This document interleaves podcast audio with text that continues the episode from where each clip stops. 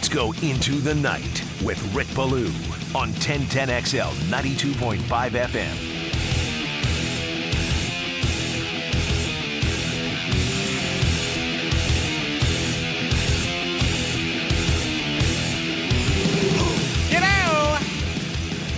I don't typically start the show with a question.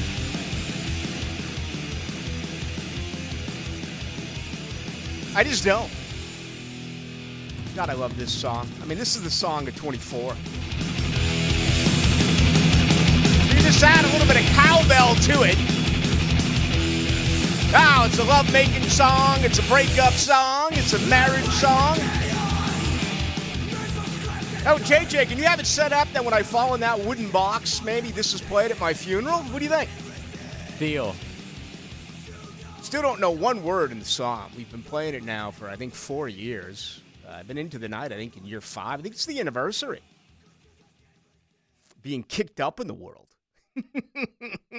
Depending on how you look at it, right? I mean, to me, it's a it's a blast, man. Into the night with JJ LaSelva. What more could a middle-aged man uh, ask for? But I start with a question. You know, you, you always hear when you're growing up, oh, your kids are resilient.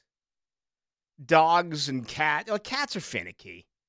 Right, right, right, right. It's a good thing I won't bring up politics here. I'd say a dog is one side and a cat is the other. One side is rough and and get right up in front of you. Rah, rah, rah, rah. The other is kind of sneaky and comes from behind. A little kitty cat yet, but I won't do that. This is a sports talk already. I mean, I'm not going to get into Aaron Rodgers and Jimmy Kimmel. So no, no, no, no, no, no. We stick. Come on, Ballou. Stick with sports. Okay, I will. Dogs are resilient. Freaking sports fans are resilient. You are. You can do anything to you folks. You can put up 19 points in two games like Jacksonville did. You can lose the backup quarterback after backup quarterback. You can go through injuries. You can have discussions about you missed here, you missed there, wrong draft pick here, wrong draft pick there, major miss in free agency. Why is he still the general manager? Why is he still calling? I mean, it's all of a sudden you win a game 26 nothing and it goes away. It goes away, right? Everything tastes better. Food is better. The cocktails are better. All of a sudden, here it is Wednesday and it's Tennessee week. The script is totally changed with this rivalry, one of which the Titans still hold a 34 to 24 lifetime advantage. Yeah, they'll meet for the 59th time. I did include, unfortunately, that playoff loss back when they lost all three back in 1999. That would have been January of uh, of 2000, right? Because not too long after that is when I actually took off to Chicago uh, for seven years. Jacksonville, a five and a half point favorite. Your total is 40. But we've seen everything change. Jacksonville's won three in a row. Doug Pederson's never lost to Tennessee. Opportunity now to go four and zero, and the stakes are enormous. You win, you're in. You win, you host. You lose, it gets complicated, right? You need Denver uh, to lose to Vegas. You need Pittsburgh to lose to Baltimore. And it feels like Baltimore's going to rest starters. They're actually a three and a half point home underdog with the money pouring in right now on Pittsburgh. They don't have to play to win this weekend. Week 18, game 17.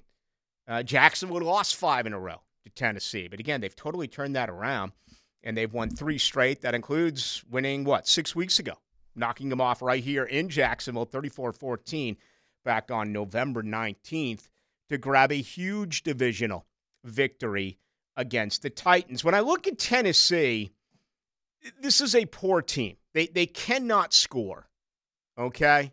It's like watching that Michigan Alabama game the other night in the first of the two semifinals for the college football playoff. Yeah, it's like watching Florida State after the injury uh, to Jordan Travis. They they just cannot score. Period. However, despite all the injuries, this is still a pretty good defense. And I was, you know, crunching numbers a little bit earlier today, as I always do. And I, I think one of the major issues uh, that Jacksonville has had again this year has been the problems that they consistently can't get away from once they're inside their 20 red zone offense. Last three games, five of 15, if you look at touchdowns. Too many opportunities, what? 10 of those 15 for field goals. We know McManus went through a couple of really bad games. Certainly, he found himself last week, and that is encouraging, albeit it wasn't of the 50 plus variety, uh, like in fact he had been missing. Lost at all of this is Tennessee has the best red zone defense in the NFL, and I expect this to be cold. I expect it to be better. The eight years that I was a sideline reporter for the Jacksonville Jaguars, that is the coldest place I ever went. It wasn't Green Bay or Buffalo or Kansas City or New England or New Jersey or Denver or Cincinnati or Cleveland. I've been to them all. Been to every NFL state. It was that one.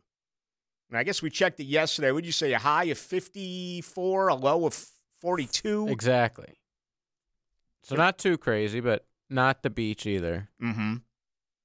I always think ahead, and admittedly, maybe I do things a little bit differently. Okay, I maybe uh, you know as Judge Smails was at, uh, you know, uh, even or odd, oh, odd, right? Smails, Smails the third, Dr. Beeperman, Bishop Pickering to the first tee. It's too damn cold to play golf right now. What's it going to be like tomorrow? What's it going to be like on Saturday? I need to get up. What am I going to do on Saturday for crying out loud? I have no college football. Do you have any idea what it is? I know you're on the Doppler over there. See, this was great It's about rainy. JJ LaSalle. It's what? rainy, unfortunately. It can't rain on a Saturday All here. day. It, it- rain today, rain tomorrow. You can't rain on these people on a Saturday. It looks like maybe late afternoon you can get out there in the 70s. Now I want to get out early because there's two games on Saturday. That that Pittsburgh Baltimore game, I think it's at 4:30 our time. And you know, there's a lot of importance there. If Jacksonville was to lose, which they're not, if they were to lose, you can still get into the playoffs. If Pittsburgh loses to Baltimore, Denver loses to Las Vegas, and the Colts and uh, Colts and Texans do not tie. Okay. So the only thing you'll know before the ball game on Sunday is the Pittsburgh Baltimore outing. And again, you need uh, Pittsburgh in this game. Um, you know, uh, there you go. You need them to lose. You need Denver to lose, and then and then you do not need the tie uh, there between the Colts and the Texans. For what it's worth, Indianapolis right now is a one point underdog at home against the Houston Texans. I think it's going to be a great game. Obviously, the winner of that, if Jacks did uh, lose the game, they'd have a better overall record and they would end up winning the AFC South. Jackson will get an opportunity to uh, obviously clinch one of the wild card uh, positions. But I, I would like it to be cold, and and the reason for that is, you know, I always look ahead. That's just the way that I'm wired, whether it's the next week or it's the next season. And I just think the Jaguar fans are going to be into such a, a treat this year during the offseason. And I was looking at it a little bit earlier today. I think the tampering period begins. It's either the 11th or the 13th, a couple of days before. I- I'm sure that's when it is. You know, right before the cusp of uh, of free agency in the NFL. It's going to be a crazy week around here because that is also the week of the players, and that is also the week of uh, Tedeschi Trucks playing Saturday night after the players.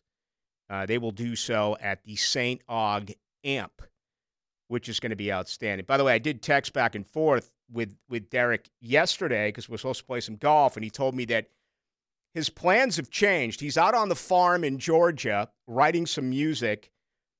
Um, he's brought in someone to help him write, but he's getting ready to leave to Mexico for a Grateful Dead reunion. What do you think, JJ? Would that I think be a it's good time? be tough for Jerry Garcia to show up. yes, Um, I'll give you that, Bob. We, yeah, yeah, but lots Can you of, imagine uh, going to Mexico to see, uh, you know, a, a- bunch of artists on stage doing nothing but the Grateful Dead? I'm assuming there'll be some Some what? entertainment in the crowd. Mm.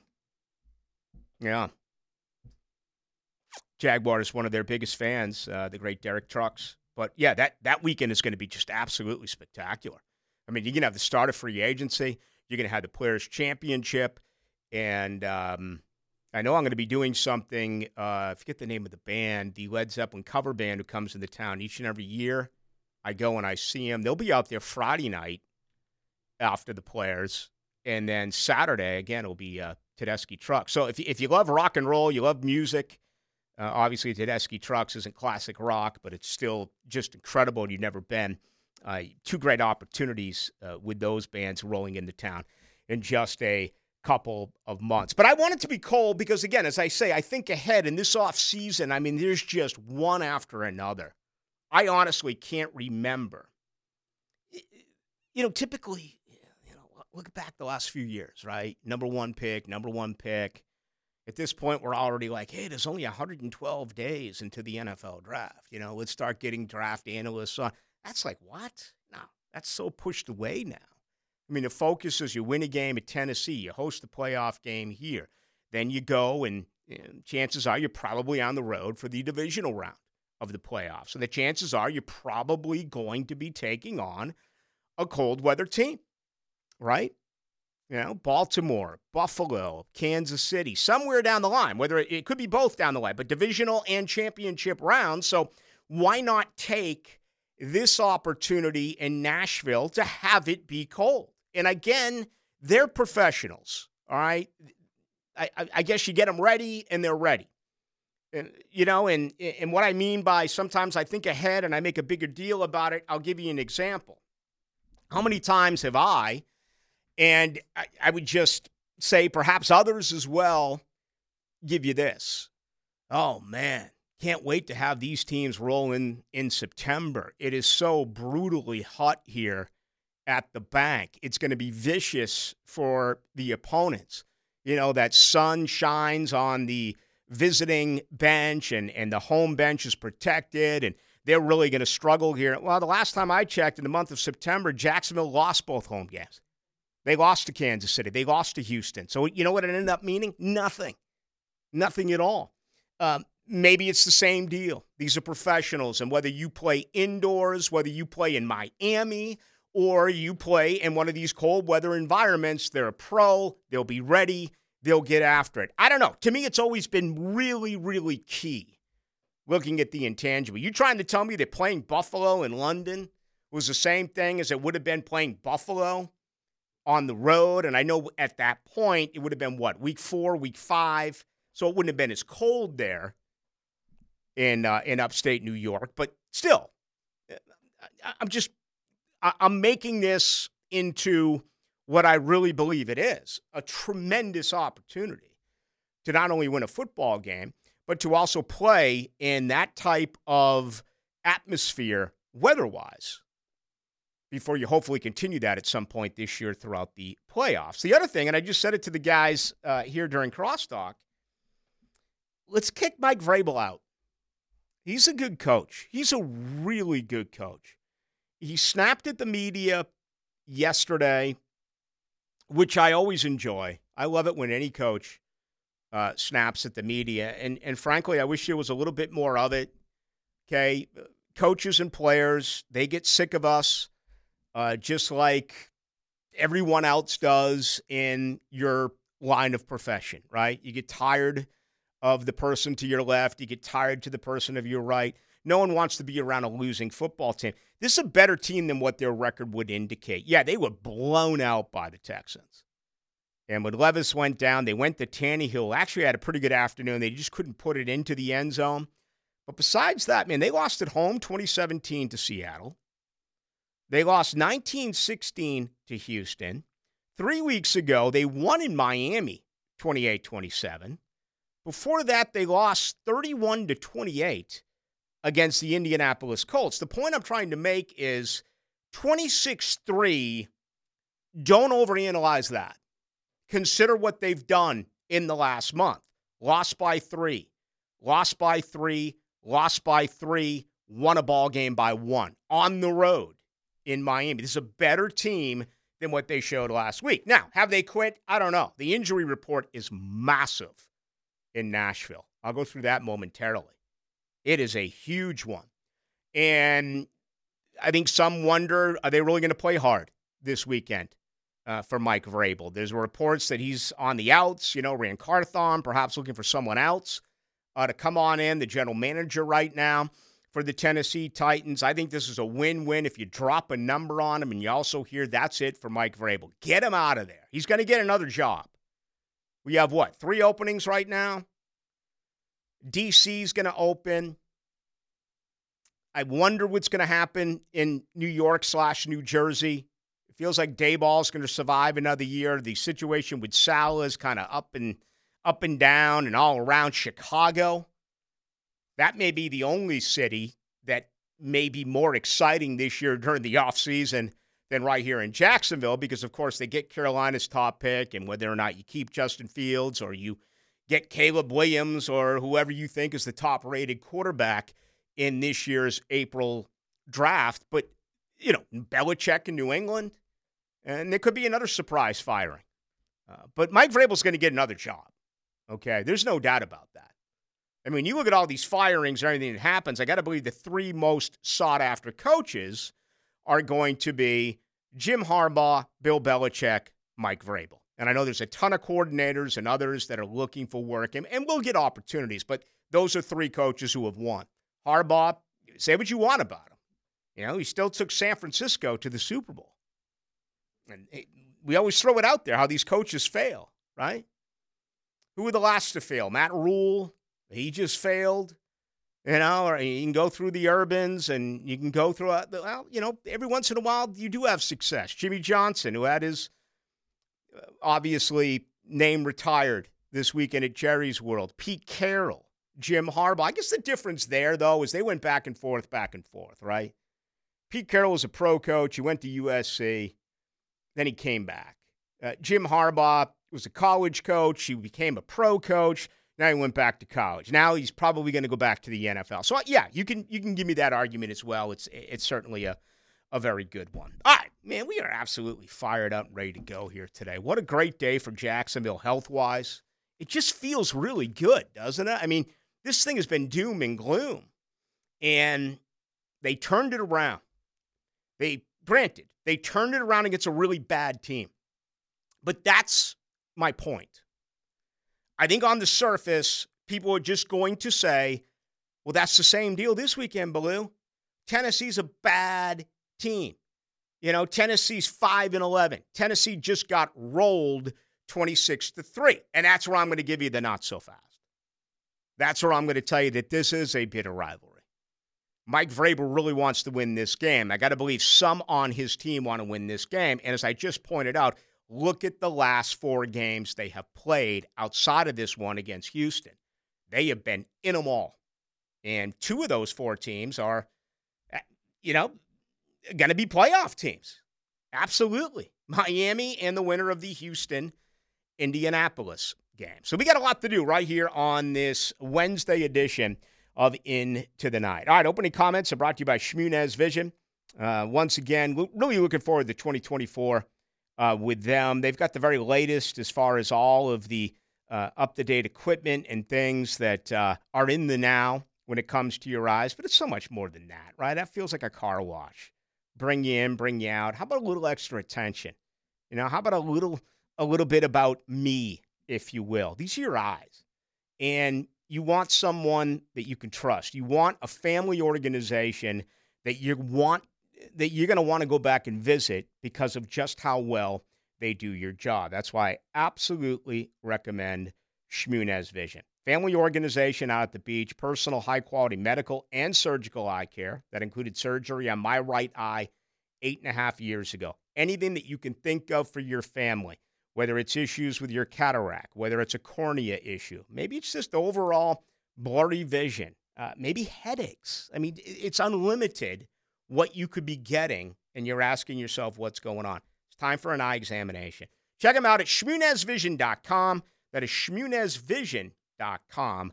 Care you can see. All right, let me come back. Much more on the Jags. The Philly Godfather is 25 minutes away. We'll check the money with him. John Oehser at 7. It's great to have you with us alongside JJ LaSelva. My name is Rick Ballou.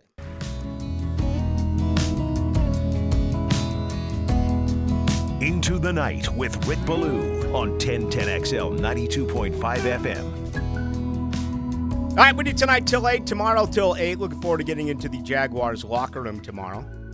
And then Friday as well, 6 to 8. So, going to be a very, very busy week right here on your home of the Jaguars. Patriot Roofing Services, they help bring you the program right here on this Wednesday night, whether it's commercial or residential roofing or roofing repairs, all right? Gutters, sun tubes, skylights, 10 year workmanship warranty. Uh, just give my buddy Mark Tozzolo a call, 982 4052. 982 4052. He'll be celebrating a uh, historic birthday in Vegas coming up in February. Uh, I'll be joining him the same weekend that I'm going to see U2 at the Sphere. Right? Is that how we say it now? The Sphere. I enjoyed the spear, Yeah. which we were calling it for six months. Well, I got that from the chief. I got that from Osceola, right? Give me the spear, chief. Chief. Chief, give me the spear. So, uh, yeah, when you told me U2 was at the Sphere, I was like, what? Yeah. If you don't know, it's like a. It is a sphere Mhm. right outside of the strip, and like on the inside, apparently their ability to like uh show have a light show and like I- don't know an IMAX on meth basically. Yeah. It's spectacular. I'm going to have to be on some product. Uh, Probably best so, what best option. am I better off, like, trying to sneak gummies onto the plane or just walk the strip No. of Vegas and get them? Yeah, uh, Las Vegas. It's absolutely legal to go to any recreational shop and spend about a bazillion dollars. I'm sure, but yeah, Because, if I got pinched, I think I'd probably get a promotion here, right? I, I just think the only thing that you, you never want to risk anything with the uh, TSA. No, no, you don't. Get on a list. Right, right. I showed you the price of the tickets, man. Nearly- Nothing in Vegas is cheap, dude. Eighteen hundred bucks for two tickets. It's going to be the twenty eighth time I've seen them, so I I gladly paid it. And as I've always said, I never, I do not care when it comes to entertainment. And you know, I'm lucky enough I get to play some free rounds of golf, and I get a a dinner here or there or whatever, or, or um, you know maybe a ticket here and there. But I've never had a problem paying for entertainment. And I- I'm just, but I'm just trying to think on the surface. You know, in '93, I paid 300 bucks a pop for those Florida State Notre Dame tickets in South Bend for my brother and I. That was 600 bucks for two tickets. And in 1993, that was a lot of money. But what's the most I've ever spent on a concert? Wow, concert tickets are typically, you know, they're pricey, but you know, two, three, four hundred dollars. Not, not. uh I mean, this is this is nearly a grand a ticket to see U2 in February. Absolutely nuts. So, um, everyone's giving me the advice here now on what to do uh, as far as uh, sneaking in the stuff. Well, you know, I got, if you got a med card, you're fine, right? If you're in Vegas, you don't mm-hmm. need a med card. First of all, you also just don't bring anything to Vegas. Everything's in Vegas. No. Well, it's like the la- you know I came back from Costa Rica and I I get all these Cohibas and there's like a big deal that you got to take the labels off because you can't get caught With bringing like, back a real Cuban. you know cigars from Cuba, right? I I, I mean I remember that decades ago. The first time I ever went to mm-hmm. Jamaica, it was like you could get a box of Cuban cigars for like 75 bucks. And then there's a huge sign that says, You will be arrested. Did I say arrested? You will be arrested if you try to transport these cigars wherever. Yet I they're, always wondered. they're it- selling them right there as you get ready to board the plane. I've always wondered if that was just like a, hey guys, don't do this thing. Wink, wink. We don't really care. So what is it one of those deals? If you live in Jamaica, it's like, hey man, take me to the airport so I can get some Cuban cigars. Well, yeah. it- and then turn around and go thing. back to wherever it is you live. perfect example of uh, the wink wink thing is in Jamaica. Like marijuana is illegal in Jamaica, but What? everywhere you go, they're selling you weed. Yeah. Bro, I went to one of those sandals resorts the first time, and there was like a chain link fence, and every native is blowing a huge doobie, and they're and they're sending all that smoke to everyone who's hanging out in front of the water and in front of the pool, and everyone's like, "Hey, what's that?" Yeah, come get a taste. So I walk over there, and it's like some guy hands me like a tree. Okay, it was like it was like twenty five thousand dollars worth of marijuana back in. He's like, "Yeah, get fifty dollars here." yeah, and you're telling me it's illegal? Yes, but it's uh, they don't exactly arrest tourists for it. At the Spear. Spear. That's what that's what they're telling me here online. You're telling me the correct way to say it is sphere. Yes. Right. There is an a, a ph. Mm-hmm. So, gonna be fun. Looking forward to it. So that's that's that's three concerts. I see the uh, off season for football to me is is concert time, and you know it, you got to find them. Sometimes you got to travel to get them. But anyway, let's get to uh, Trevor Lawrence today. He was asked uh, this morning whether or not he would be able to give it a go. Yeah, I'll be out there today. Um, we'll just have to kind of see how I'm feeling. I'm going to try to do some stuff and then see how it feels. And I need to move around though and kind of get back in the flow because I didn't do a lot of that last week. So, um, yeah, I'll be out there today. And just as the week goes on, depending on how it's feeling, you know, we'll see how much I end up doing. But um, hopefully, every day do a little bit more and get ready for the game. All right, when the media was available to watch practice today, did not throw. Doesn't mean he didn't after the fact. Okay, but during media accessibility, he did not throw the football. Remember, a week ago at this time, Doug Pederson said that he would be limited and he would throw during individual drills. He did not. We know he missed the game this past weekend against uh, Carolina. Here we are, still wondering. For what it's worth, I think they win in Tennessee, whether it's Trevor Lawrence or CJ Beathard. But once again, Trevor was asked what exactly is going on right now with the right arm, with the right shoulder. Yeah, I mean it's it's feeling better. Um, I think certain certain movements bother more than others. There's some things that I can do, and there's some areas where I have totally normal strength, and you know it's functional and all that. But in certain positions, it does get a little bit. There's some aggravation, but um, that's getting better every day. But it's still would like to see that go down a little bit more before I just totally let it loose. All right, I'm 0 for 3 here, so I'm going to ask you, JJ. And for those who forget, when he rolled the ankle, I thought no way he'd play. When he was in the concussion protocol, we wrapped up our Thursday show. Ian Rapoport came out and said, if you don't practice Wednesday and Thursday, almost never play. I was under the impression with the concussion that he wouldn't go. He played in both uh, uh, of those games. Then last week, we have the Philly Rooster on, who tells us he just hung up the phone from his incredible connection from a Las Vegas book who said he is playing. And sure enough, we found out that he is not. So I'm 0 for 3 on Trevor. Is he playing this weekend? Yes. I think he would have played last weekend if it was a ride or die must win game. But I think they got lucky in the schedule that they're playing the worst team in the NFL so they could ride with CJ. But yeah, I think he'll play.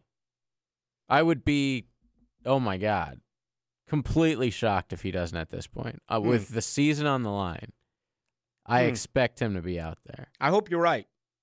I'm um. Well, what, since I'm 0 for 3, why don't I just come out and say he's not going to play? There you go. You know, make the people happy. I mean, sure, I'll do that. Uh, I still do think the team could win without oh yeah, him. absolutely. Listen, C.J. Beathard's going to take what they give you. Uh, Trevor Lawrence is his moxie, the way that he's wired. He's going to try to make plays, and there are times where he absolutely makes plays. There are other times where he also makes mistakes because he's trying to make plays. C.J. Beathard, I, I think, is a guy who understands what he does very well and what he doesn't do well, and he's not going to take those chances and he is you know going to be a little bit more i was actually pleasantly surprised by his 7.4 average per pass. That was a little bit higher uh, than i thought you know it would be but uh, we'll see. I mean all the all the news right now is obviously with those five offensive players and two of them were full today. Good news for both ezra cleveland and with walker little. Uh, lost in last week's victory as Little did come in late for Cam and, and took seven snaps at left tackle. My guess is that Ezra Cleveland is back in as your starting left guard this weekend uh, for Tyler Shatley. Let me see this real quick. Um, I, I know, Blue, you, Blue, you're such a hypocrite. You you rip Pro Football Focus, but then you go to it. So I guess Pro Football Focus is resilient as well. Tyler Shatley had the worst grade as any offensive lineman, the worst grade of any offensive player last week. Um, Tyler Shatley, 44.6. So I'm going to expect Ezra Cleveland uh, to get back in. Uh, no doubt about it. The other three, uh, Zay Jones with the knee and the hamstring. Christian Kirk, who has been officially now designated for return. He is on the designation for return list. Doesn't always mean you're going to bring him back, right? We saw Christian Braswell spend 21 days. His season is over. We have also recently seen Cam Robinson and others who have come back effectively and uh, after spending time on the injured reserve. Uh, does Christian Kirk give it a go? Uh, don't know. I, I, do not know. We'll see. And of course, Trevor Lawrence uh, limited today as well. So Jones, Kirk, and Lawrence limited. I'm not going to go through Tennessee's injury report right now because uh, I, I simply do not have enough time. But I will tell you that five players did not practice. That is just insane. They've got, let's see here, five, ten. They have 15 players on the practice report. All right, two of those were for rest. Denico Autry and DeAndre Hopkins. But the other 13 are injured right now in Nashville. And the end result of that is, is, is Jackson's getting a little bit more money. This basically opened up around four and a half. It's now around five and a half, and that money continues to move. As a matter of fact, let's do that here on the other side when we do bring in the Philly Godfather. We'll check the money on this. A couple of other big games coming up this weekend in the National Football League, and we'll take our first look at the national championship. That's going to be played on Monday between Washington and Michigan. Where's the money on that matchup? All that stuff coming up right here on Into the Night. Let's ring up another guest on the All Pro Roofing phone line.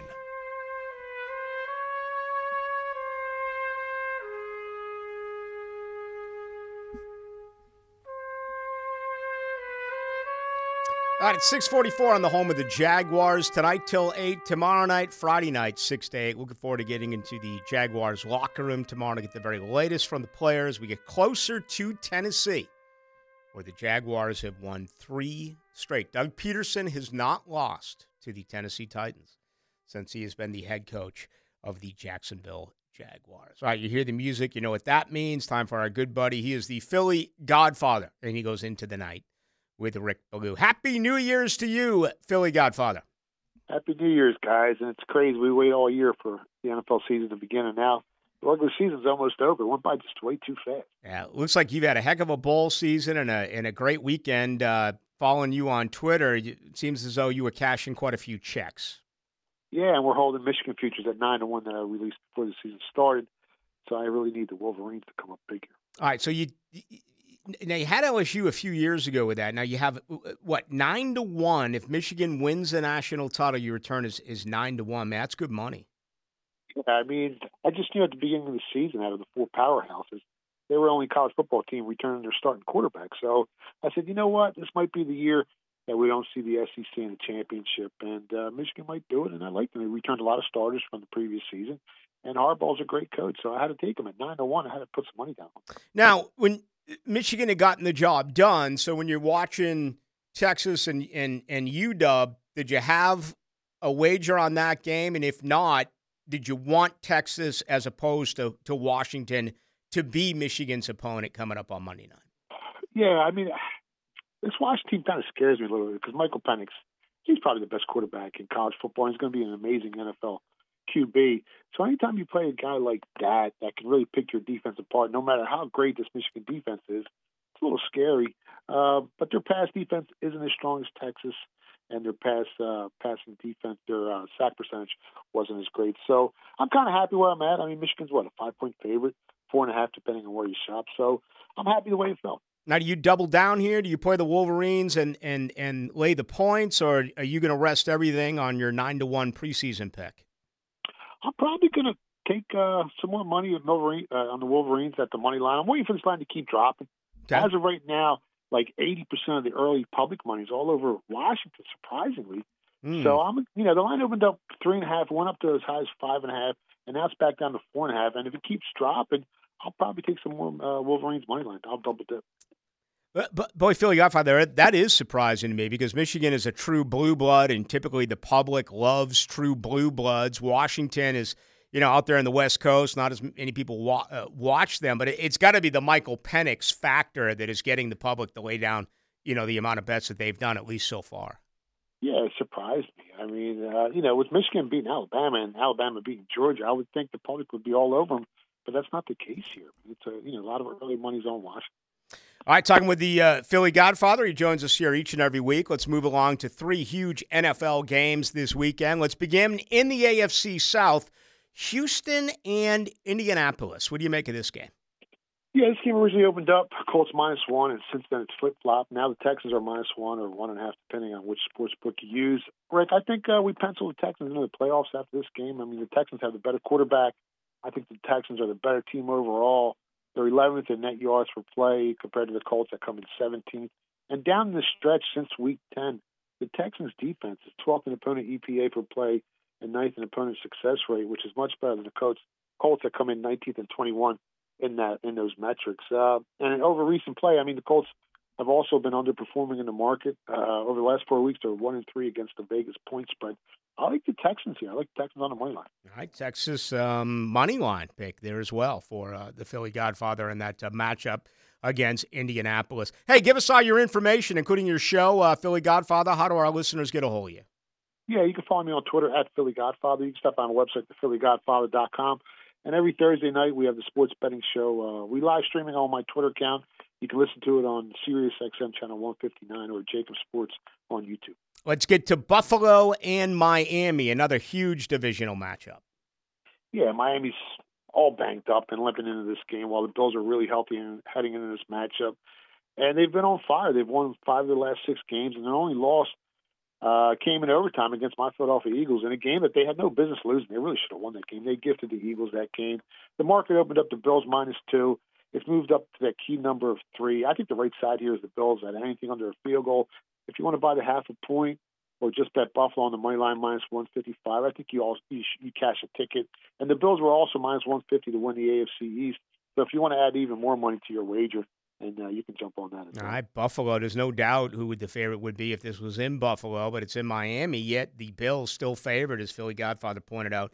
Uh, a lot of injuries. You had the big deal today with uh, with Hill's house on fire. That that could provide a massive distraction as well uh, for Miami. All right, let's uh, let's wrap it up here for the Jaguars. It's, it's pretty simple. They win, they're in. As of right now, we still don't know for sure who the quarterback is going to be. Your thoughts on Jacksonville going to Nashville? Yeah, I mean the Titans are definitely going to try to play spoiler here. I just don't see that happening. I think the Jags win this game, uh, but the point spread, you know, as we know, is a great equalizer.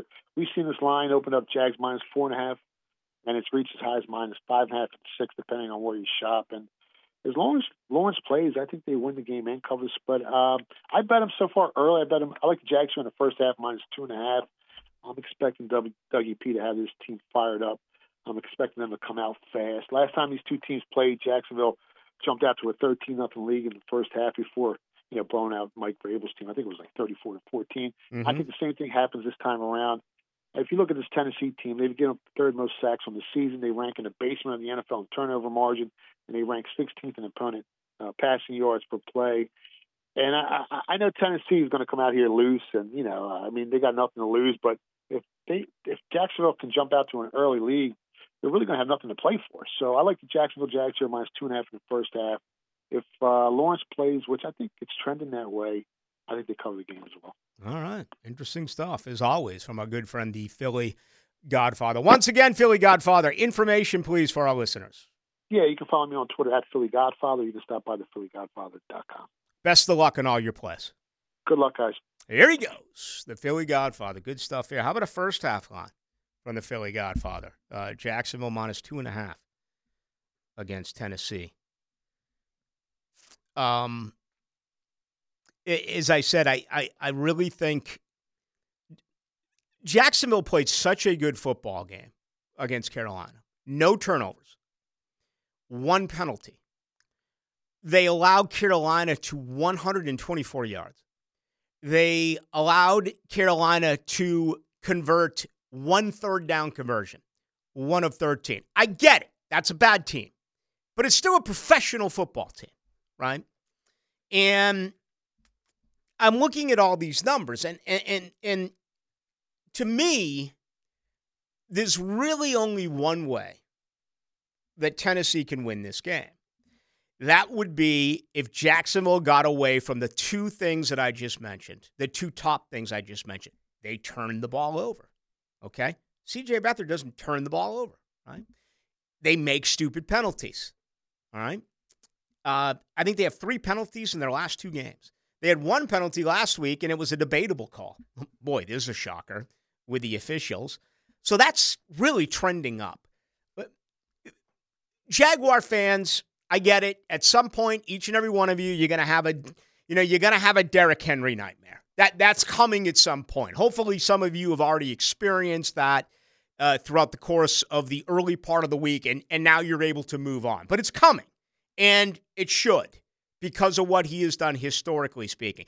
But in order to really feature him, as you know, they have to keep it close. They have to be ahead or they have to be in one possession. And that's the point I made at the start of the show. Outside of their loss against Houston, they have been able to keep it close as of late. The only other issue that I really have with Jacksonville is settling for three as opposed to scoring a touchdown. Again, their red zone offense is not good. It's 51% on the year. And in the last three games, they're 5 of 15 inside the 20 yard line when it comes to scoring a touchdown as opposed to settling for a field goal. You just heard the Philly Godfather give us a litany of really bad Tennessee statistics, right? The one thing Tennessee is really good at is their red zone defense. They're number one in the NFL. 38, you know, 38%. To, to put that into perspective, you know what your Jaguars are in the red zone defensively? 53.1%. That is, I believe, oftentimes an overlooked statistic. Uh, I just, you know, I've been doing this for a long time.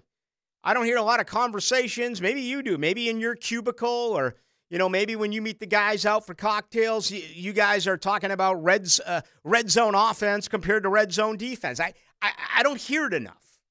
It's a huge factor in this game. Now, you blow them out of the water and, and it never gets mentioned.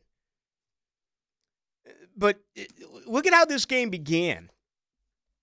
Where the heck is it? Jacksonville began the game. I mean, this is incredible against Carolina. CJ Beathard orchestrated a 13 play, 43 yard drive.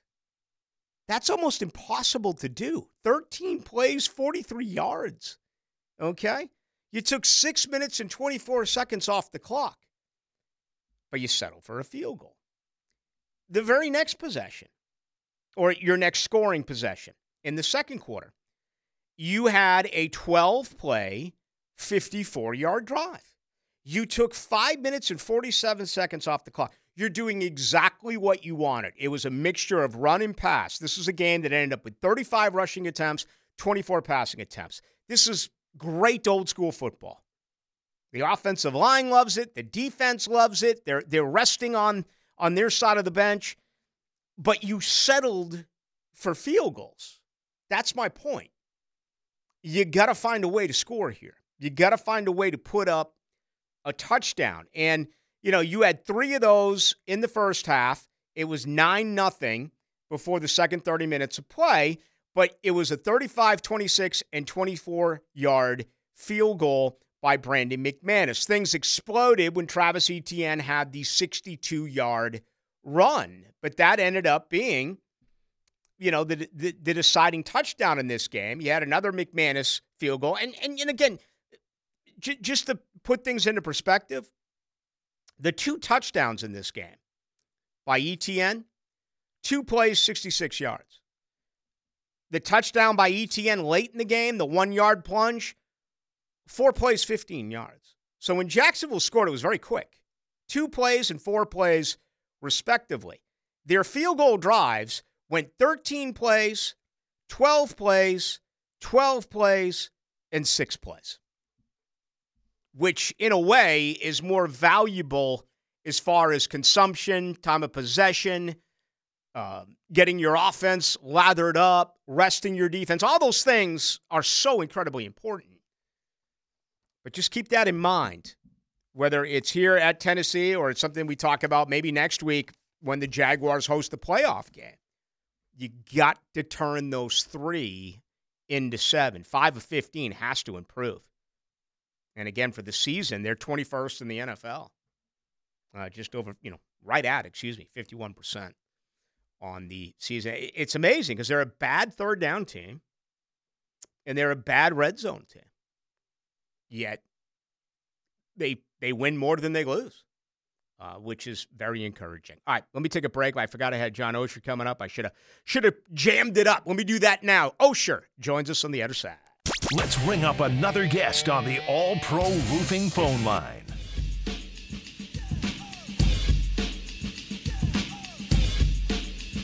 Just after 7 o'clock on a Wednesday night, time for our conversation with our good pal. He is John Oehser, senior writer, Jaguars.com. Get everything from John and his staff. Just go to Jaguars.com. Mr. Oehser, hope it was a happy new year for you and yours. You as well, Rick. You as well. Yeah. Um, isn't it great now for this team that we cover that it's right there in front of them? You don't have to look around and have other things take place you win this game in Nashville on Sunday, you know you're hosting a playoff game a week from Sunday. Well, and you always hear coaches talk about it, and they're exactly right. Look, it it doesn't matter how you get in, just get in. Mm-hmm. Uh, and there's certainly there's certainly an element of that. There's also an element, you know, might be getting healthy. Uh, and the AFC, no matter how bad the Jaguars played for a month, is is is pretty wide open. Uh, the biggest thing I think, you know, I keep saying this week, and I hope uh, I know the coaches get it, and I know the organization gets it. You hope the players get it. Um, back-to-back AFC South titles, Rick.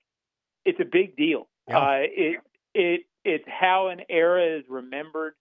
Uh, I think this team's going to win more division titles with the current setup, but they've only done it once. It's been 24 years. Uh, that's also the last time, by the way, the 90s were the last time this franchise beat the Titans four times in a row. Mm-hmm. So, you know, if you're if you're a history guy, and eventually history matters in this game, this is a big game on that front. No matter what happens next, to get back-to-back division titles, uh, I I hope they embrace it, and yeah. I think they will. But it's a big deal. We have a, uh, I think, a very uh, intelligent listening audience here in Duval. I think some people around the league will say, oh my goodness, Tennessee just got blown out 26 3 to Houston. They're done. They're at odds. Vrabel's battling Carthon, this and that. I, I look at the last four games. They lost by a field goal against Seattle, they lost in overtime to that same Houston team. They beat Miami in Miami, and they lost in overtime by a field goal against Indianapolis. In, in your opinion, how aware is this Jaguar team that that has been the case over the last five, not what they saw three days ago? Well, you would think division rival um, plays into that in this sense. Most of these guys have played the Titans uh, multiple times. They know what they are. I would think most players on this team need look back no further than Week 18 last year Oh yeah. When it looked like they were not a very good team, the Titans, and you're a fumble away from losing to that team. So you hope that resonates. The other reality, Rick, is is that is that the Titans are a team you should beat. Your matchup against them is one that you should win. Meaning, I I still think, despite the last four or five weeks, that the Jaguars' front seven, particularly uh, Walker and Allen, are better than the than the people they're playing this week. Mm-hmm. Um, and that's a matchup that the Titans have not won very often this year, meaning their offensive line against other teams. So sometimes this game is about enforcing your will. Uh, that to me is the matchup that, if you think about it, it's why the Jaguars beat this team so handily in November. Was their front seven was better than the offensive line of the Titans. Uh, this needs to be a will enforcing game in that sense. Stay very basic. Don't try to get too fancy. Get some points in the first half, get ahead of them, and then flex.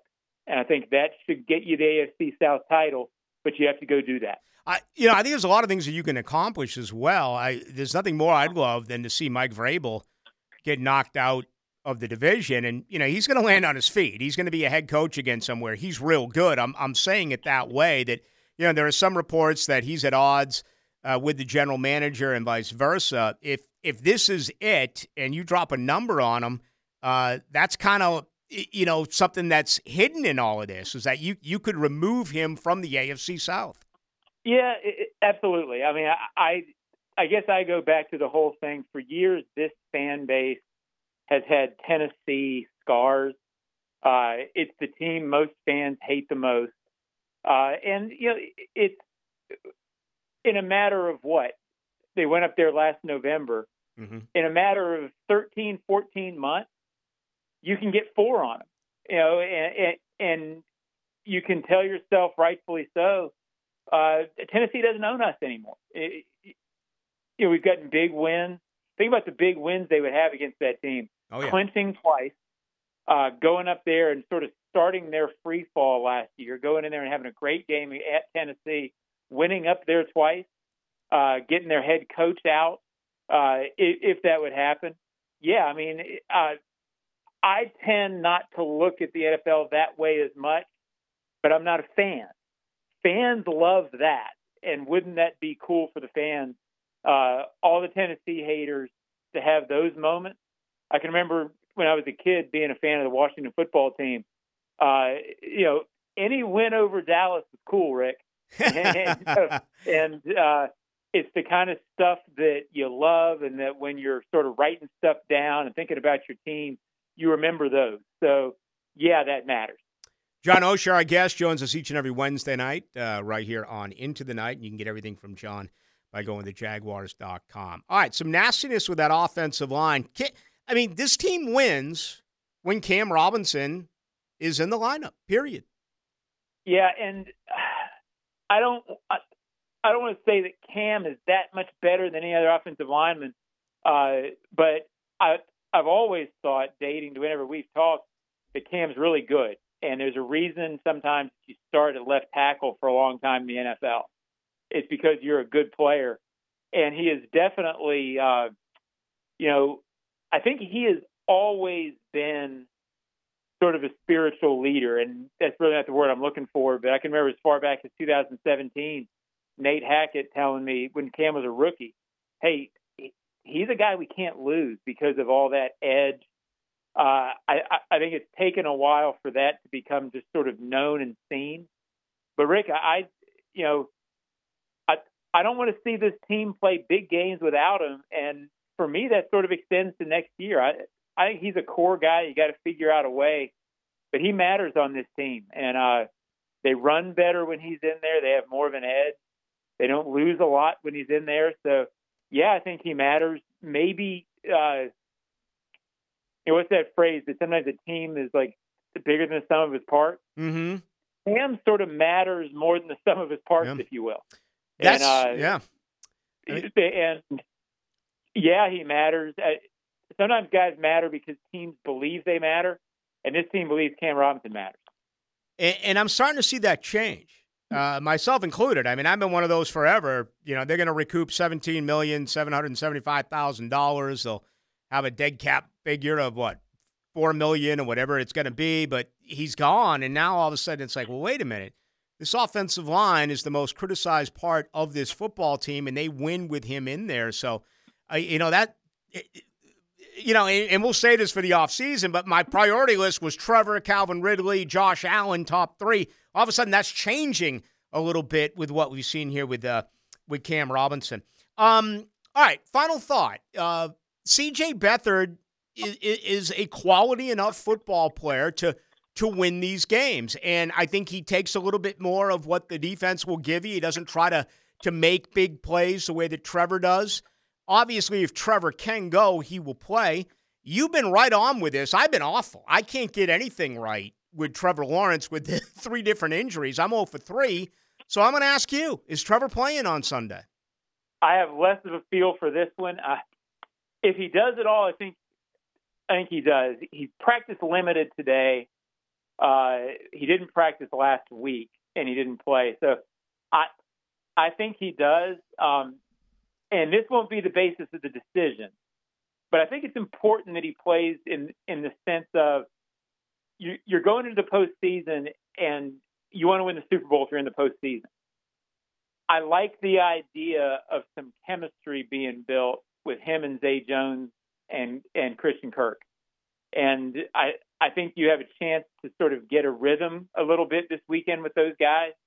Uh, that won't sway the decision, but I think it's important. And if you can get this offense going with all the skill guys, it's been a long time since they've played with the whole group, with the whole gang. So, uh, again, I can't answer your question because I don't have a feel. I'm leaning more toward them playing, and I think that's a good. I think that could be a, a real positive uh, about Sunday if that happens. No question about it. Hey, John, always a lot of fun. Thank you. I'll see you over there tomorrow. Rick, we'll see you, buddy. Thanks, right. thanks for everything. There he goes. Sean Oehser, ladies and gentlemen, senior writer, Jaguars.com. So, uh, you know, there, there you go. It's right there in front of them. Um, Jacksonville is getting healthier. Their their special teams, they've taken a couple of hits there. They, they really have. The loss of Jamal Agnew to me is a blow. Uh, as a punt return guy, obviously the kick return for the most part has been eliminated in football.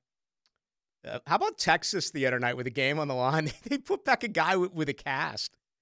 That was, a, I mean, it was and like, of course he screwed it up. Yeah. I wouldn't. I don't even blame him for it. Well, I you know, and I haven't I, I haven't seen the story around it, but they have one of the best punt returners in the country, and I know it was uh it was Sean McDonough. It was Greg McElroy said, well, maybe they didn't put him back there because they didn't want them to kick to him, and I'm like, well.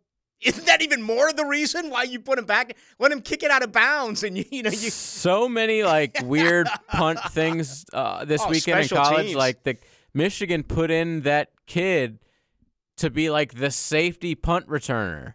Yeah. And what did he do? He muffed it, and luckily for him, was able to pick it up Ooh. Right at the one yard line, right before the end of regulation. But that was almost like Buckner level screw up. Yeah, and then the Alabama and, and this you know the snapping of the ball for both teams, including Alabama, that last play. That kid, by the way, was asked to go to the portal today. He yeah, is now in the transfer out. portal. He is available, uh, and I I've seen. Should I should I should I announce this to the listening audience? Should I do it or, or should I just bite my tongue? All right. I've cheated. I've looked ahead a little bit at some mock drafts. And I saw him on a mock draft going to the Jaguars oh in the fourth round. Yes, that that is true. But anyway, um, losing Agnew's a blow. Losing Daniel Thomas a weekend ago is a blow with the broken forearm. He's one of the better gunners uh, in the NFL. But the flip side of that is his team's getting healthy, right? Lost in all of our conversation. Guess what else happened on Sunday? Tyson Campbell played every snap. Tyson Campbell did not play in the second half against Tampa Bay. Andre Cisco played more. I think he was in for 41 of the 53 snaps. He did not play in the second half against uh, Tampa. And, you know, that that's really interesting because all of the focus was why is Trevor Lawrence in with the game out of hand and he got injured against Tampa? Why are you still running Travis Etienne? I mean, isn't this game nuts if you think about it that way? We saw Tank get 10 carries, and again, he was better than the average. He got 10 carries, but last week, what was I yelling about? Why wouldn't you give Tank uh, some at bats when you're down by four possessions? against the Tampa Bay Buccaneers, yet they stayed with Etienne. It's it's mind-boggling. On the other side, lost in it was that Campbell and Cisco didn't play. They did play this time, and once again, Campbell played every snap. And for uh, Andre Cisco, He ended up playing in 40, let's see here, 41 of the 53 snaps, I believe. Uh, it was actually 54 snaps, excuse me, and Cisco played in 41 of those. Also, we're seeing Antonio Johnson, who's been responsible for three takeaways. If you look at nickel coverage, 36 snaps for Johnson, 17 snaps for Tre Herndon. So, you know, we're starting to see a little bit of youth movement there in the secondary. All right, when I come back, let's uh, let's hear from you. Let's get you involved here on our text line 641 1010 brought to you by Lifetime Enclosures. Guess what else I've done over here, JJ? You're not going to believe it. Somehow screwed up the computer? No. Oh. I have actually pulled up our show on YouTube. Oh, so this is part of your New Year's resolution in action. It is. It is. I said I'm going to try to be a little bit more interactive. Now I got to learn how to sign in so I can respond to these people. Okay, that in itself is probably going to be a two to three week process for me to learn how to do that. But yeah, tell us now all the different ways that you can get our program. So obviously, 1010XL app, which we talk about incessantly here. Uh, but we also have the 92.5 app. So if ever you're listening to us and like the fishing show comes on or a JU basketball game and you're like, what the hell? I was just listening to Rick. Well, go to the other app. Um, or go to YouTube. We are always on YouTube every single night. 1010XL's YouTube page.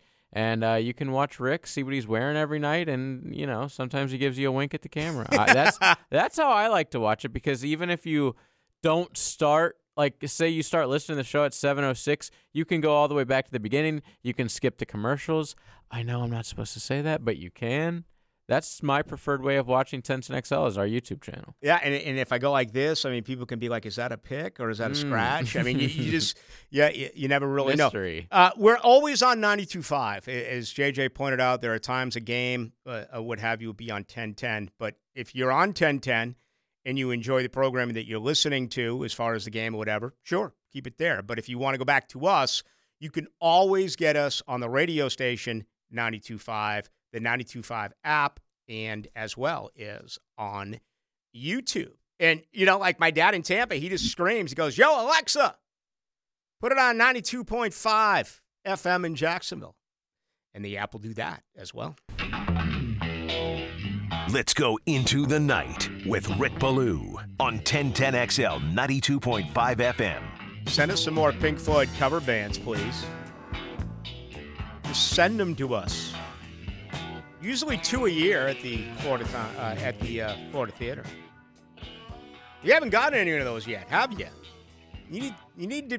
I'm here every night. Ah, that thing on automated, automation or whatever you call it. Yeah. Get RJ to fill in for you. Get Dylan Denmark to fill in for you. Or ask Frank. Ask Frank Frangie to fill in for you. I used like tons of my vacay time already on Italy. So 2024 will be like a maybe one trip for me. And uh, you'll see me here every night after that. You going to Italy? I am stoked. About a month and a half. Gosh, I have no desire to go anywhere outside of the country. And uh, I just waved goodbye to my daughter, who's now in Paris. So that's going to change. I, I have no desire to go to Paris. None. I'd much rather pay for her to come back here. So it won't be like a Home Alone, the Blue Family Christmas in Paris. That sounds badass, actually. Expensive. Maybe it's better than. Maybe it's better than I think it's going to be. I just. I mean, that's a huge city. That's uh, like next level massive. That's New York City type stuff. I just every year I went to London, it was so overrated. So, but but but I'm one of those guys that I am. My disposition changes immensely with the weather. Okay, and I talk about this often. You you know me off air. A lot of people like, oh, Blue, he all he does is complain and complain. I complain about sports and if teams aren't winning. Off the year, for the most part, I'm a, I'm a, I'm a pretty happy human, pretty happy human being. But when we get rain and we get cold, it it makes me miserable. It it really does. And I know I'm not the only one, but when it's sunny and it's beautiful out, it's like this is the greatest thing ever. Every year we went to London, the weather sucks. And it'll be like that for the continuation of the rest of uh, that it exists. It sucks. It does. We are very spoiled living here. That's just a fact. People are like, oh, you know, we're going to take the trip this year. We're going to go see the Jaguars in London. And I'm looking at it, I'm trying to keep a straight face. I want to say, don't. Don't. Go to the game in Nashville. Spend, spend a night on Broadway Street. You know, get go to a game in the States. Why do you want to go all the way out to London? Go to the Tampa game. So I am. I, and so that's kind of what I envision with Paris. I, mean, I don't know. Eh, same thing. I, I mean, all the time I get out. My brother's doing it again coming up soon. They're going over to Ireland to play golf. I'm like, I don't want to play links golf when it's raining and it's cold. You call me soft. And that's call all me, year round. I mean, call me anything you want. I, I, eh, oh, I, and I know the Irish bars will be fun after. Yeah, I get it. But I, no, I'd much rather go back to Costa Rica and play golf. Absolutely. Or go back to Jamaica and play golf. cheaper as well. I mean, or you go back at, to the Dominican Republic and play golf. The British Open is in July every year, and it's usually in the 50s, 60s, rainy every day, cloudy every day. They show the beaches, you know, off the course, and no one's ever hanging out at the beach. It's freezing. Mm-mm. But the golf is great. That's why people go I wonder how many of our listeners are are that way. Deeply affected. And and you know, I'm not one of those guys who clocks in the office at nine and leaves at five. I guess for a lot of you people, it doesn't matter. If it's sunny or if it's raining, you got a job to do. You, you may not even have a window. I don't know. Um, but that absolutely it, it, that's no matter where I go or what I do, that's that's really the only thing that I ask. Just please let's have great weather. And if we have great weather, everything else is going to be outstanding. You're not going to get great weather if you go to London. You know, it's a joke that it's a joke that you got to go over there and play a damn game anyway. I I don't know why people would. Oh yeah, let's do it. Let's go. It's where the game was invented, Rick. Speaking of beautiful weather, Jacksonville tomorrow here, sunny in the 60s. Okay. And I get a little bit warmer, but I'm not going to complain. What's it on Saturday? Because I got an early tea time, and it's way too early for me. Rainy, unfortunately, all day uh, until about 4 p.m. Okay, so I'm playing at like 8:30, which is totally 100 percent uh, against what I do. Rainy in the 60s.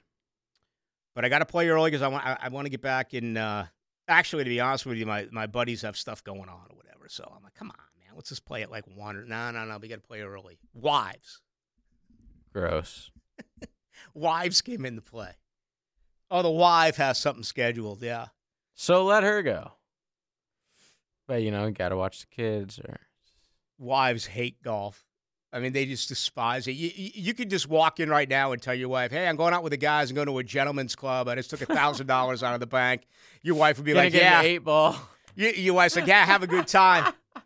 You're like, "Please, please, please, can I sneak in 18 this morning? I'm going to get up at 4:30 in the morning. I'm first off the tee." And your wife's like, "You bloody!" You know we have that thing. My gosh, you're playing golf. You're evil. You know we have to go to Sally's recital. And I'm like, really? Okay, you, you, you, you go into a place where there's 250 guys and two girls, maybe one on a cart as a cart girl and the other in the bar, and yet your wife is just, you know. Eh, because it's not about the women, it's about you having fun. Exactly. I love it. I absolutely love it. I got a guy. We got a guy here listening in Denver. He's talking about all the the dope in Denver, and I'm I'm going out to visit a buddy there this summer to play golf. Uh, from Jacksonville here, he made, made the name Matt Joseph, Doctor Joseph, the late Doctor Joseph, and great family. And uh, I was going to make it last year, but I just couldn't put it together, so I'm going to do it this year. Um, uh, but he still to this day, well, not anymore because he lives in Denver, but he he always blamed me with the wife. Well, it's Blue. Blue's Blue. So I, I know that those husbands who are locked into uh, golf games or stuff like that, you, you need an out, right? Was it Chris, a fall guy? Yeah, was it Chris, Cris Carter? Carter? Was it Cris Carter that said you need a fall guy? To all the he went to the rookie symposium right. Uh, at the NFL yeah. and told all these rookies sage advice which was, hey, you need one of your buddies to be the fall guy when you get into something. There are two really good friends.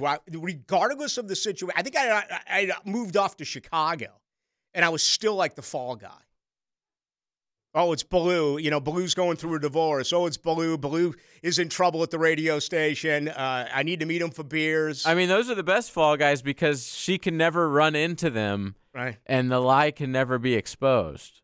Ballou's got massive problems with the radio station. I, I have to play 18 holes with him. He's going through it at work, babe. was, yeah. I'm like, you, wow. You know? I mean, how many times are you going to go to that well? It's like the dog ate the dog ate my homework excuse. I mean, how many times are you going to say it's my fault? How many times could I get in trouble at the radio station until I end up losing my job? It was unbelievable. Ventrell Miller, uh, someone asked me here, 55 12, Ballou, do we know uh, what is going on with the Jaguars linebacker drafted out of Florida who was hurt uh, before the season? Yeah, he got re injured during training camp. That's Ventrell Miller. It's basically a redshirt year. Yeah, I've spoken with him twice. I, I interviewed him before the Florida State Florida game, and I interviewed him before the Georgia Florida game. And I'll give him credit. Both times I, I asked injury wise, and I I'm guessing that he has been advised not to really speak on it because he was he was pretty diplomatic about it, and I respect him for it. But I have to believe that with an entire year off, he, he'll be a full go next year, and that's some big plans right there for a fourth rounder. I mean, you got to get something out of them. They didn't get anything and haven't gotten anything out of their second and third round picks. Again, Tank Bigsby had 10 carries last week. Brenton Strange had two targets, one reception. You know, the first round pick has been real good. Now all of a sudden you're starting to get, you know, some later picks, fifth and sixth round picks.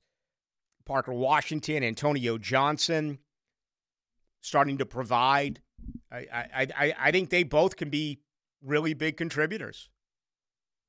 I do. I mean, on this current roster, I don't expect Jamal Agnew back next year. I don't expect Christian Kirk back next year. I understand that true slot guys are Christian Kirk and Parker Washington, but mm, Kirk's out right now. All these receivers at one point are out. Now, I'm not even going to get into the the Calvin Ridley uh, situation right now because that that's going to be a just a massive conversation during the offseason. Real quick, one hockey note. What Connor McDavid is doing deserves 30 seconds of recognition. Do you realize that he needed only 602 games to score 900 career NHL points? Think about that. that Where is, is that like with Gretzky? Yeah, it's the fourth fastest in the history of the NHL. Gretzky, who's just insane, Gretzky did it in 385 games. Okay? 600 he got 900 points in 385 oh games. God. Mario Lemieux 500 eh, uh, make that 463 games. Mike Bossy who died about a year and a half ago. God, he was so good with the Islanders when he played with Clark Gillies and Bryan Trottier and company. I mean, Edmonton won three in a row, right? Right before that, the New York Islanders won four Stanley Cups uh, in a row. Boston won two of three, should have won three of four. I mean, it's like the Chicago Bears. It's like Bobby Cox and the Atlanta Braves. It's like Bobby Bowden in Florida State. I mean, just how they won so few is uh, is mind boggling. But anyway, Bossy 582 and uh, Peter Stastny. Uh, Peter Stastny, uh, his brother played in the league as well. I believe his son, absolutely in the league. 599 games to get to 900 points. But Connor McDavid is doing that right now. Connor McDavid is going to move really, he's got a chance to enter Mount Rushmore as truly one of the greatest to ever have played the game. And you know, Gretzky's number one. Bobby Orr's on that list, but Bobby Orr was a defenseman, and Bobby Orr had the um, Sandy Koufax, Gale Sayers career, right? Seven or eight really good years, seven or eight of the greatest years that you could ever have in a sport. But because of an injury, his career came together way too soon, like Baselli here. Okay, just go back and see what Gale Sayers did in Chicago, and obviously the great Sandy Koufax. Well, Bobby Orr was the same. But when you get through, um, when you get through Gretzky, then I, I think it's got to be Lemieux and Gordie Howe, and, and then it is up for conversation with Jagr and Ovechkin and Guy Lafleur and Bobby Hull and um, uh, you know Sidney Crosby. There, there's just so many that you can throw on there and, and, and really debate. But Ovechkin is headed towards that list. Oh, excuse me, he already is on that list. Uh, Connor McDavid is uh, is headed towards that list. My goodness, 900 points in 602 games, just absolutely flat out incredible. All right, when we come back, let's um let's uh let's put our final thoughts on this one. And uh, tomorrow's going to be a really big day.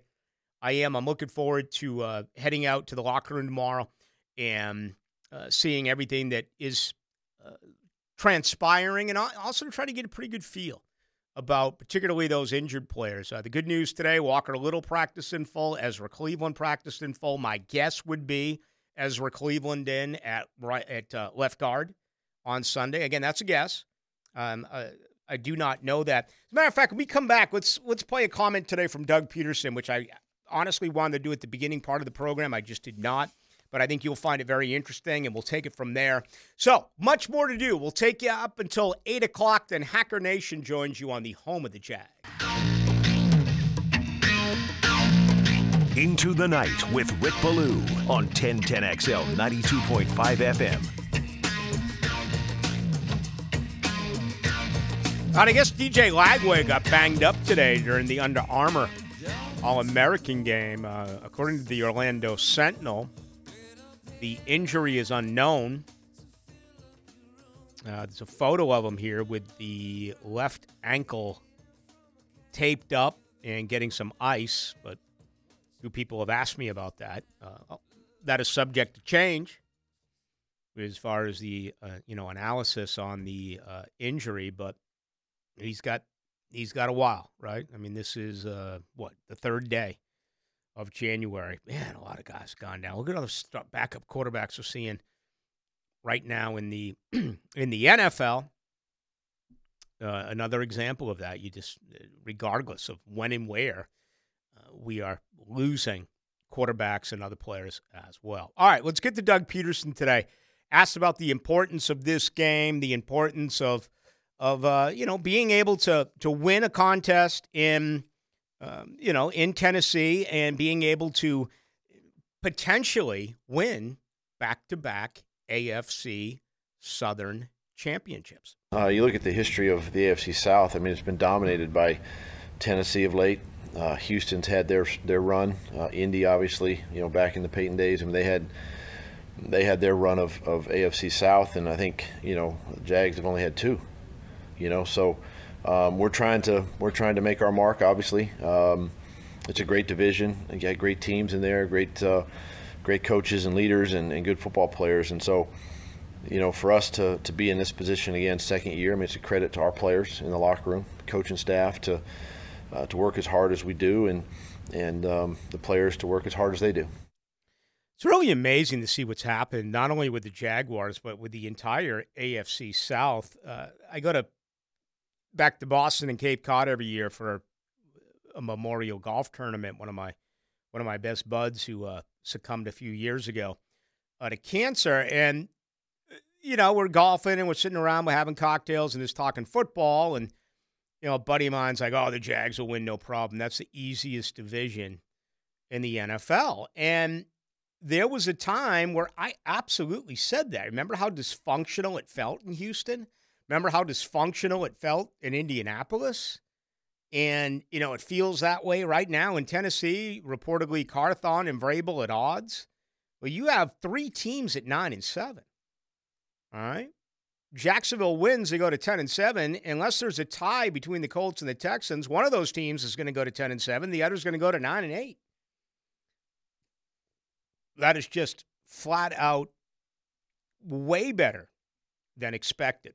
So I don't even know what else to say. And you know, Levis, the future in in, uh, in Tennessee, Stroud, and there was a time where Stroud was being talked about as an MVP candidate. It's a lost year for Anthony Richardson, and of course, year three for Trevor has been somewhat of a setback offensively. But you know, let us remember he only turned 24 in October, and he is still, you know, if if Trevor Lawrence takes him into the playoffs again, wins again, goes back to the divisional round, wins or loses, I, I don't think things are going to change mightily uh, with your opinion on him. I mean, the guy's gone through four different injuries. And again, I'm not creating an excuse here. That's reality. And the emphasis in the offseason, as far as I'm concerned, is going to be offensive line, offensive line, offensive line. That's it. Let me get one last one in here before we say goodbye. Someone asked me why uh, was Tank Bigsby talked about so heavily during training camp. Okay, I'm going to be the first to raise my hand on this one. I'm going to own it. I bragged about him. He was that good. And I'm not throwing anyone under the bus, okay? But I understand that in this business, being wrong is the absolute worst thing that you can be, and you'll get a lot of covered up on it. You get a lot of people who will never go back and admit it, or they'll find a way to change it. I'm owning it, as I always do. I have sat here tonight twice and already told you I've been wrong on the last three guesses as to whether or not Trevor Lawrence is going to play or not play. I'll say the same thing about Tank Bigsby. He looked like a star in August. A star. And I saw with a lot of members of the media who felt the same way. I, I don't know what happened, but I'm not giving up on him yet. And Trent Baalke's not going to give up on him. He invested a third round pick. So we know, uh, you know, we know that much as well. Now, today's takeaways brought to you by Key Buick GMC, where our family dealership has been helping families buy vehicles for over 50 years. All right, uh, it's all good, and that includes the good folks over at Key Buick GMC, right across the street from Tinseltown, South Side and Gate. Absolutely love my Key GMC Sierra truck, and of course the GF her Buick Enclave. 23s, brand new 24s in the lot, a ton to choose from. So go ahead and visit them.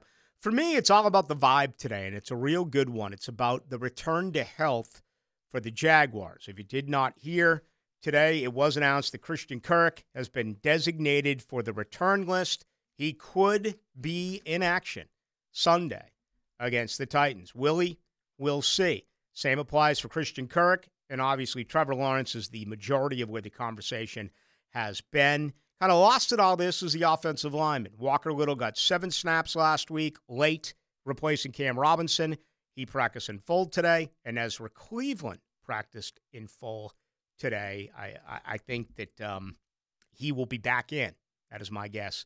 He will be back in as the starting left guard on Sunday. I don't know that. I'm just guessing that that's going to be the case. Now, the two minute drill brought to you by Tire Outlet. Tire Outlet is now hiring. Visit tireoutlet.com slash careers. Equal opportunity employer. Everyone's getting healthy, Hacker. Yeah, good time to do it. And it's interesting. They've been decimated by injuries in the last six games, six weeks, really. And other than Jamal Agnew, yeah. this is the healthiest they've been in a long time. I'm glad you mentioned that because I have talked about it in in the last couple of shows. Kind of the whole return game is half of what it used to be because kick returns really don't apply anymore or very limited. But the punt return game is huge. And also losing Daniel Thomas is one of the better gunners in the league, hurt a week ago. So yes, um, I've looked at Jacksonville with with Cooke and McManus went through that slump. I uh, he had a good Sunday, but I look at Jacksonville one of the better special team units in the NFL. All of a sudden, you've lost your return man. You've lost one of your gunners. Yeah, it's a good point. And look, they go to Tennessee and.